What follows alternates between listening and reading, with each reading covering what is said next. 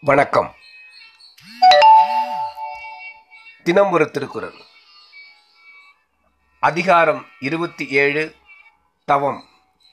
குரல் எண் இருநூற்றி அறுபத்தி மூன்று. துறந்தார்க்கு துப்பரவு வேண்டி மறந்தார்கொல் மற்ற எவர்கள் தவம்? பொருள். இல்லறத்தார் துறவரத்தாருக்கு உணவு உடை முதலியவை தந்து உதவ வேண்டும் என்றுதான் தவத்தொழிலை மேற்கொள்ளவில்லை போலும். விளக்கம்.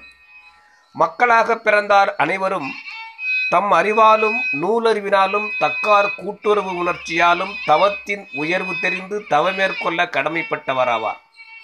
ஆனால் தவம் பூண்டு ஒழுகார் சிலராகவும் தவமேற்கொள்ளாதார் பலராகவும் தவத்தால் துன்பம் மேற்கொள்வார் சிலராகவும் உலக இன்பமடைய முயல்வார் பலராகவும் நாம் பார்க்கின்றோம். இதற்கு காரணம் என்ன என்ற வினாவை எழுப்பி விடை கூறுகிறார் திருவள்ளுவர்.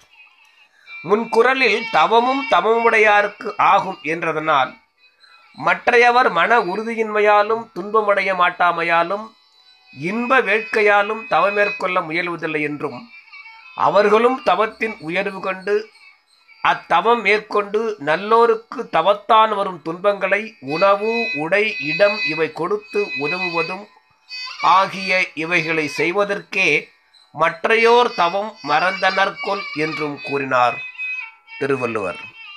நன்றி.